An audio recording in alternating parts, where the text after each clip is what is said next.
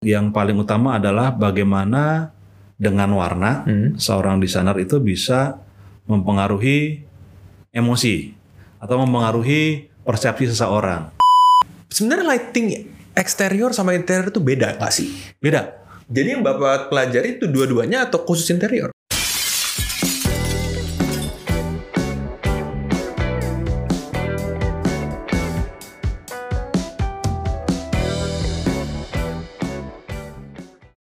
Kalau ditanya balance di mana sih agak susah juga jawabnya ya balance di mana itu Iya. ya.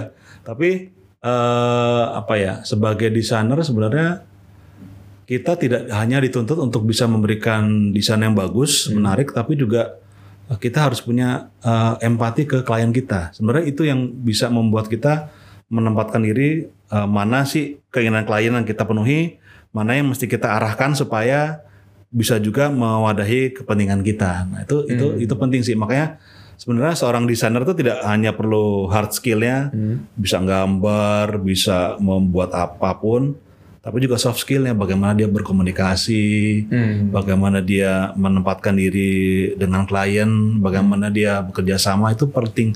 Makanya di UPH itu ada yang tadi saya bilang ada desain dengan pendekatan partisipatori. Nah itu kalau partisipatori itu eh, fokusnya bagaimana seorang desainer dan klien itu bisa sama-sama mewujudkan satu desain yang eh, dalam tanda kutip memuaskan mereka berdua.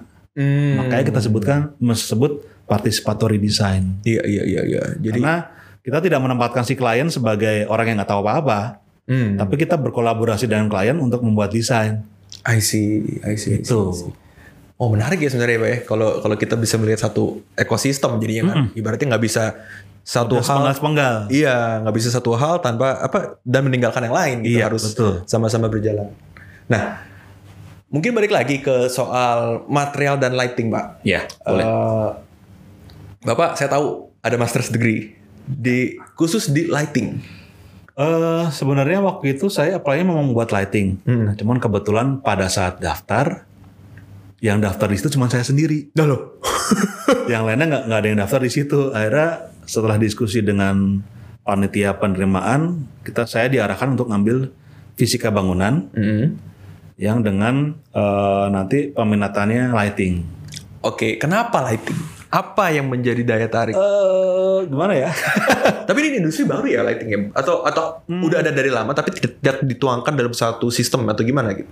ya sebenarnya kalau dari di Indonesia sendiri Hmm. sampai sekarang kita masih struggle sih industri industri sebagai konsultan lighting masih struggle. Hmm. eh ya yang tadi saya bilang lighting itu selalu ditempatkan sebagai eh, sesuatu yang dibuat setelah desain interior. Hmm. Padahal desain interior juga setelah arsitektur dan sipil kan. Yes. Jadi kesannya kesannya itu jadi kayak buangan sisa-sisa gitu loh. ya. Hmm. Nah, memang eh, kenapa saya tertarik? Pertama adalah eh, tadi di sini itu masih eh, apa ya? Masih punya potensi untuk berkembang lebih bagus. Hmm. Itu satu dan pasarnya masih luas sebenarnya kalau lighting. Itu satu. Hmm. Kedua eh, karena waktu itu saya pernah apa namanya eh, waktu saya kuliah juga saya eh, ternyata waktu mendapatkan pelajaran lighting itu itu saya termasuk yang paling excited untuk mencoba-coba Eksperimentasi. eksperimentasi dan ya waktu itu sih eksperimentas eksperimentasinya terbatas dengan market kan kalau sekarang kan bisa dengan simulasi dan lain sebagainya Hmm.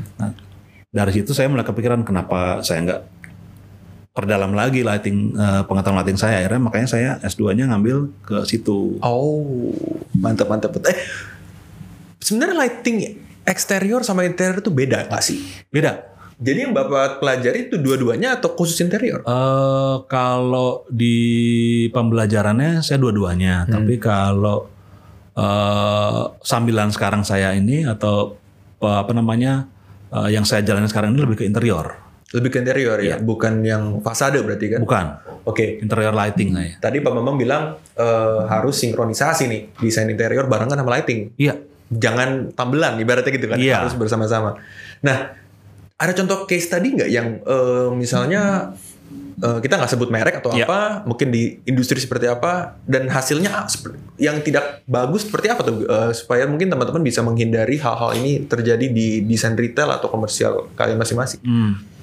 Nah ini yang tadi mungkin contohnya tadi juga sempat saya sebut ya eh, apa namanya si desainer misalnya pengen mengatakan saya pengen ambience ruangan seperti ini. Mm-mm. Saya pengennya relax, santai dan lain sebagainya. Nah kalau di lighting ya ambience ambience itu eh, dicapai dengan mengombinasikan beberapa jenis pencahayaan.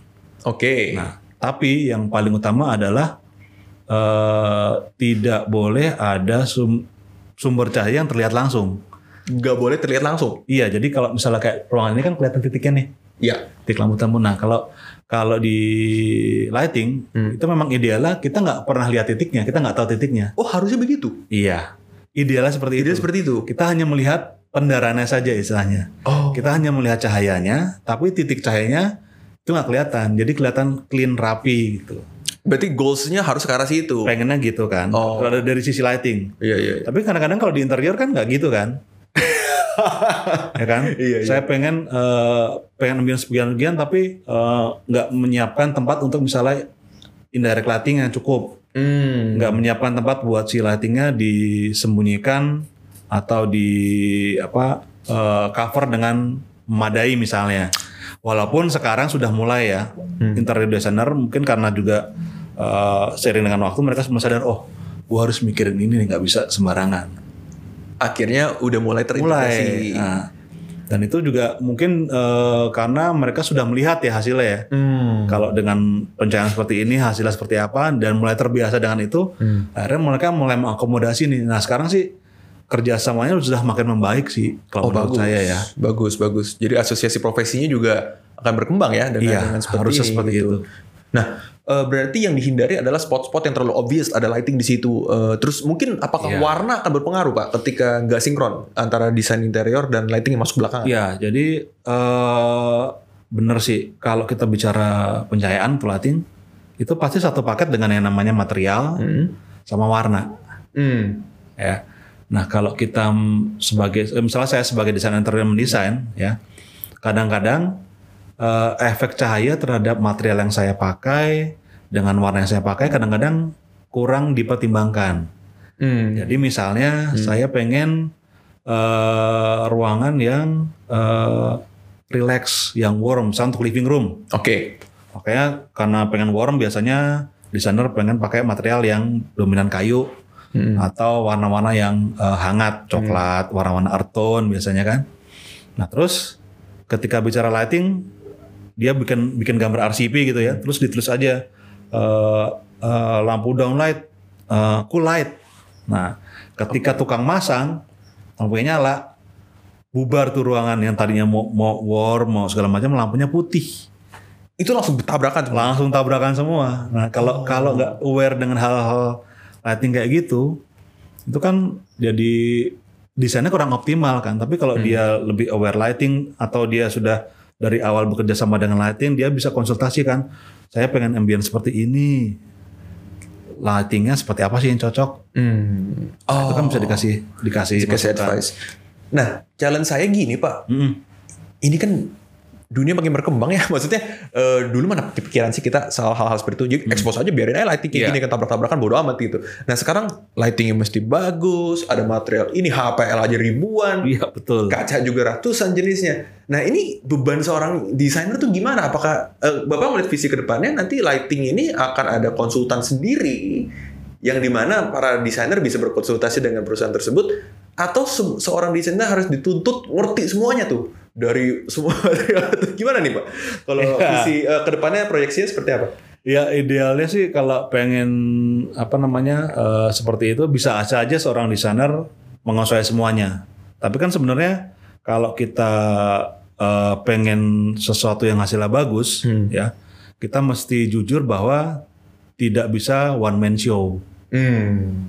Iya Ya. iya iya. Jadi walaupun seorang desainer ngerti lighting misalnya, Oh. tapi eh, pada saat mengerjakan proyek, walaupun dia ngerti lighting, tapi kalau dia pengen proyeknya itu lebih eh, terlihat berhasil, Hmm. lihat bagus, ya mau nggak mau dia harus berkolaborasi dengan yang memang spesialisasinya di lighting. Oh, Karena oke. eh, yang namanya spesialisasi itu eh, pasti punya sesuatu yang lebih yang bisa diberikan ke kita. Ya, karena kalau desainer kan ngomongannya lebih lebih general, lebih luas soal desain yang ada di dalam interior. Tapi kalau lighting kan memang benar-benar fokus di lightingnya, bagaimana supaya lightingnya bisa membantu si interior lebih terlihat bagus, lebih terlihat mewah, lebih terlihat berkelas. Nah kalau kalau bisa berkolaborasi dengan spesialisasi seperti itu lebih bagus sih daripada daripada dia one man show tadi saya bilang. Hmm. Karena mungkin satu dua proyek bisa oke, lama-lama pasti kecapean sendiri. Iya, kayaknya Dan berat ya. begitu kecapean itu hasilnya pasti nggak optimal. Apa nanti jangan-jangan ada konsultan lighting, konsultan kaca, konsultan ini jadi kayak gitu nggak? Ya Satu hari? Kalau sekarang sih konsultan lighting sendiri udah ada ya. Jadi Oke. biasanya konsultan lighting itu beberapa eh, gabung dengan yang namanya konsultan ak- akustik. Karena Oh. lighting sama akustik itu sebenarnya dalam ranah desain itu ada di bawah fisika bangunan. Hmm, I see, I see. Jadi biasanya konsultan lighting itu juga eh, memiliki divisi untuk akustik biasanya. Hmm. Nah, balik lagi soal lighting, Mm-mm. berarti kan yang paling efek itu dia akan mempengaruhi, eh sorry, mempengaruhi Mm. warna dari satu ini ya. Ya, Nah, saya mau nanya tentang warna, Pak. ya boleh. Ketika saya kan bukan dari backgroundnya orang interior, Pak. Warna itu seberapa, maksudnya dalam mendesain seberapa penting atau apa? Maksudnya apakah seorang desainer harus jago eh, padu padan warna? Seberapa apa peran warna itu di dalam satu ruangan Seberapa seperti penting? apa ya? Gitu ya maksudnya. Oke, jadi kalau di desain interior sebenarnya dari tahun pertama mahasiswa memang diajarkan bagaimana eh, memahami warna. Oke. Ya, jadi ada Jadi itu basic. basic. Oh, Teori warna itu basic buat mahasiswa tahun pertama. oke. Apa yang dipelajari dari warna? Eh, banyak sebenarnya, tapi yang yang paling utama adalah bagaimana dengan warna Hmm. seorang desainer itu bisa mempengaruhi emosi atau mempengaruhi persepsi seseorang. Hah, gimana tuh? Saya saya no idea loh. Nah, jadi misalnya eh kalau kita baca Richard kan misalnya eh, atau kita lihat ya di apa namanya di kondisi pasar sekarang Hmm.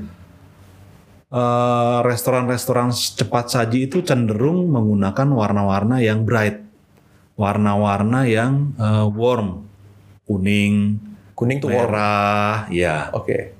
Nah itu secara penelitian dikatakan di teori warna bahwa warna-warna tersebut eh, membuat seseorang jadi terlihat apa bukan terlihat terpengaruh eh, secara psikologis.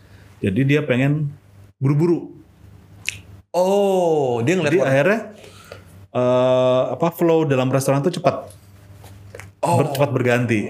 Itu untuk case-nya si cepat saji. cepat saji misalnya seperti itu itu Oke. itu udah ada penelitiannya sih terus misalnya eh kalau kita pengen ruangannya lebih santai ya.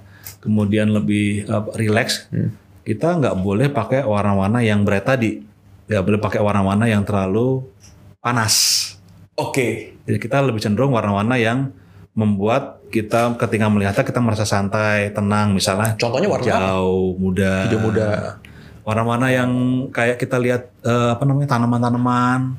Oh. warna-warna warna-warna natural lah Oke. itu kan cenderung membuat kita lebih tenang Hmm, hmm, hmm. lebih nyaman makanya kalau di lobby-lobby atau di lounge-lounge hotel kan biasanya warna-warnanya netral kan warna-warna coklat, Coklat, beige. iya warna hijau yang hijaunya juga nggak bukan hijau yang kuat banget ya Kayak gini nih.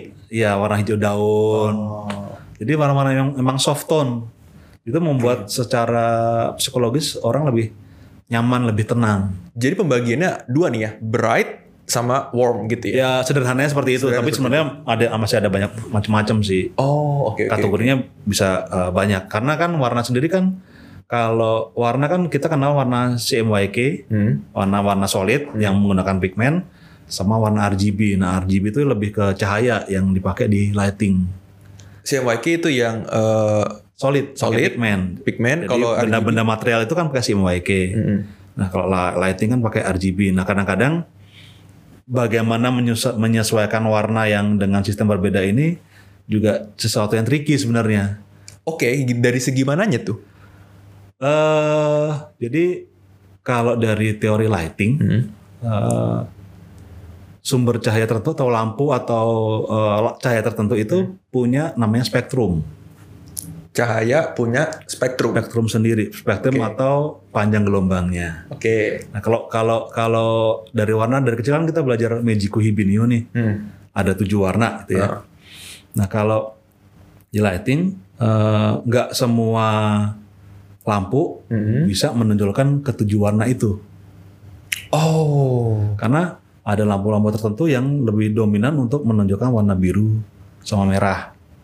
Atau Oh. nonjolnya cuma warna biru aja atau warna hijau aja. Nah itu berpengaruh ke eh, bagaimana tampilan materialnya. Makanya tadi ketika saya bilang kalau ruang keluarganya pengen warm tapi pakai warna lampunya cool, ya spektrum dari lampu tadi itu berpengaruh ke material yang terlihat ke mata kita. Hmm. Karena dia nggak bisa menonjolkan warna-warna yang hangat tadi. Ah, I see, I see, I see. Jadi dia Jadi pengaruhnya ke situ. nabrak di situ akhirnya tujuan intensi desainnya warm hasilnya jadi bright. Takutnya kayak gitu. Iya atau cool gitu. Si simpelnya seperti itu. Iya. Oh. Jadi penting banget ya jadinya si lighting itu ya. Iya. Iya, iya, iya. Jadi ya sebenarnya kalau semakin lama dia berkecimpung di dunia itu pasti pasti tahu sih lama-lama. Cuman kan kalau eh, dari awal sudah belajar itu mengurangi waktu untuk trial and error. Hmm. Ya, ya, ya. Jadi kita mencapai hasil yang optimal dalam waktu yang lebih singkat. I see. Makanya kita dari basic kita ajarin soal teori warna, kemudian pelan-pelan meningkat pengaruhnya dengan lighting dan lain sebagainya. Berarti dalam dalam sesuatu industri desain warna itu salah satu basic ya, Bang? Iya. Selain warna apa? Bentuk atau apa? Iya warna, bentuk itu termasuk masuk basic dari eh, pengetahuan desain. Tekstur, Tekstur yang dimaksud kayak tekstur tekstur kasar, halus, Oh. itu kan juga pengaruh ke eh, apa namanya persepsi orang. Jadi misalnya orang lihat benda yang teksturnya kasar, warnanya gelap, nggak menarik kan? Iya. Beda. Atau misalnya eh, bendanya terlihat eh, apa namanya clear, kris- kristal clear misalnya, terus terlihat halus, pasti tergoda untuk ngambil misalnya. Nah itu Oh. hal-hal seperti itu yang kita coba eh, ajarkan sih. Berarti eh, tunggu tunggu. Berarti eh, warna, bentuk sama tekstur. Iya, sebenarnya lighting, warna, eh, kalau material itu ke eh, tekstur sama bentuk tadi. Oh, oke oke. Nah, kalau glossy dan matte itu masuk ke dalam tekstur, kelompok kategori pembelajaran tekstur. Tekstur dan lightingnya sih. Jadi memang tapi memang di lebih banyak di material di teksturnya sih. Oh, oke oke oke.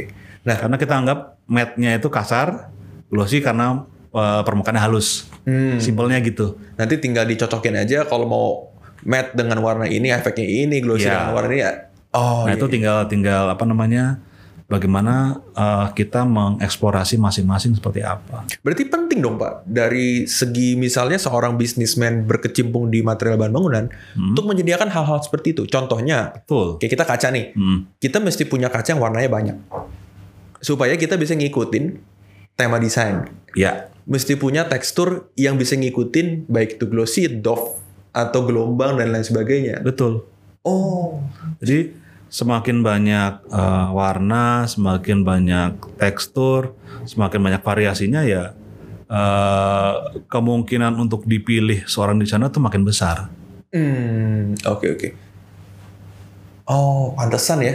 Jadi saya juga lagi baru kan kita berdiskusi di atas, di atas Pak ya. Iya ya. Jadi ke- kenapa belakangan ini si kaca glass tone yang bisa di custom warna kenapa jadi naik gitu? Laku. Iya. Karena pilihannya banyak. pilihannya banyak.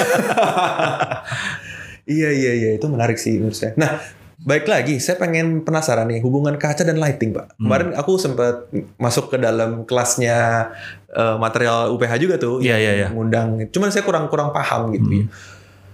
Eh kita juga belum pernah mengadakan satu pertemuan bareng nih ya maksudnya untuk men- mengukur eh, kalau kaca ditembak lampu seperti ini hasilnya seperti apa Iya, pantulannya seperti apa, gimana iya, looksnya gimana gitu ya Eh, tapi general idea-nya gimana pak buat para desainer yang pengen Hmm. mengintegrasikan material lighting dan kaca itu gimana Ya, rule of thumb-nya mungkin ya kalau rule of thumb mungkin saya kurang kurang bisa jelaskan karena apa ya kemungkinannya sangat luas, terlalu banyak kemungkinan. Tapi simpelnya begini aja deh, mungkin eh, kalau kita bicara kaca, Mm-mm. kan secara umum kaca itu karakteristika dia eh, memantulkan cahaya atau membiaskan cahaya, Yes. ya kan? Nah itu eh, hubungannya dengan lighting ya kalau kita menggunakan material kaca ya kita mesti juga pertimbangkan eh, konsep di sana seperti apa. Misalnya kalau kita misalnya ruangannya konsepnya industrialis misalnya atau industrial ya. Kan industrial eh, apa namanya kalau kita bicara industrial yang terpikirkan pasti sesuatu yang sifatnya eh, keras, Ya. kasar Hmm. ya. Makanya kalau di industrial tuh biasanya eh, permukaan bidangnya tuh nggak di finishing, banyak Oke. yang seperti itu. Eh, tapi kalau relasinya dengan dengan kaca misalnya untuk bidang-bidang bidang-bidang tertentu yang pengen sesuatu yang eh, apa namanya terlihat eh, solid Hmm. ya terlihat bertekstur tapi tetap bisa memantulkan cahaya dengan baik ya salah satu salah satu pilihannya kaca sih sebenarnya termasuk yang tadi yang back painted tadi Oke. Kurang nangkap saya. Kurang Bisa, nangkap. bisa, bisa lebih lebih spesifik. jadi misalnya gini Ya. eh, kadang-kadang kan desainer pengen eh, apa namanya bi- bidang yang atau ruangan yang didesain itu Hmm. eh, bisa secara ambience itu menghadirkan sesuai konsepnya dia Oke. ya yang tadi saya bilang misalnya indus- industrial butuh eh, yang ada permukaan teksturnya kasar Oke. nah tapi kan kadang-kadang eh, kita pengen visualnya kasar nih Hmm. Tapi kan kita perlu juga bidang apa benda tersebut bisa memantulkan cahaya dengan baik atau kita pengen eh, bidang tersebut mudah dibersihkan I see. kalau beneran kasar kan susah kan Oke. ya dibersihkan susah terus eh, dari segi eh, reflektansi cahaya juga kurang bagus sebenarnya. Kalau yang eh, kasar. kasar Oke. dibanding yang eh, halus Hmm. Nah makanya sebenarnya eh, material kaca itu bisa memberikan salah buah alternatif untuk secara visual eh, memiliki tekstur, Hmm. tapi sekaligus juga memiliki reflektansi yang bagus. Oh oke. Oke. oke. Jadi ref teksturnya itu dapat dari Dapat secara visual, visualnya. nah, tapi reflektansinya dari tekstur materialnya. Oh iya iya. iya. Dapat tuh dua-duanya benar-benar benar. Dua-duanya dapat. Iya iya iya. Nah itu mungkin salah satu kenapa tadi bilang back painted glass itu belakangan penjualannya meningkat. Mungkin karena itu ya. Ini Mungkin. mungkin. Tapi kalau dari segi apa namanya desain ya kira-kira seperti itu. Hmm. Itu teori behind. Iya. Iya iya iya iya. iya. Oke. Semoga penjelasan saya bisa diterima ya. Kalau nggak bisa juga nggak apa-apa kan pendapat podcast pendapat pak. Pertanyaan yang jarang saya terima juga nih dari mahasiswa soal gitu. Iya karena saya juga sering ditanya pak sama em, mungkin bukan dari eh, bapak kan dari mahasiswa. Kalau saya kebanyakan dari eh, pelaku industri, mungkin dari desainer gitu. Mereka mau men- mendesain, terus mereka nanya, aku mau pakai lampu seperti ini. Nah aku bingung, maksudnya eh, karena kan kita belum ada sinkronisasi ya. Maksudnya secara teori eh, lampu ini akan diserap berapa persen, dipantulkan berapa persen. Itu matahari udah ada mungkin dengan solar control dan sebagainya. Iya. Tapi kan kalau lampu apa artificial lighting kan kita belum ada studinya gitu.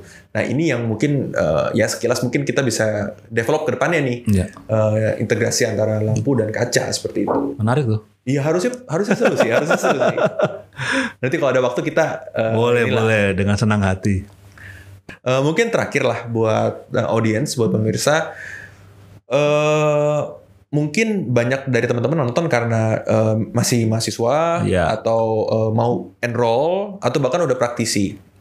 Tips dari seorang Bam- Pak Bambang eh, buat teman-teman yang berkecimpung di industri interior ketika mau masuk ke industri real ya, eh, bekerja sebagai profesional atau buka perusahaan sendiri, eh, konsultan desain, apa nih kira-kira kiat-kiat atau suka dukanya gitu ya ketika dari seorang mahasiswa beranjak ke Jadi mungkin peralihan yang perlu dipertimbangkan ketika seorang mahasiswa pengen jadi pelaku desain di Yes. dunia profesi ya. Betul.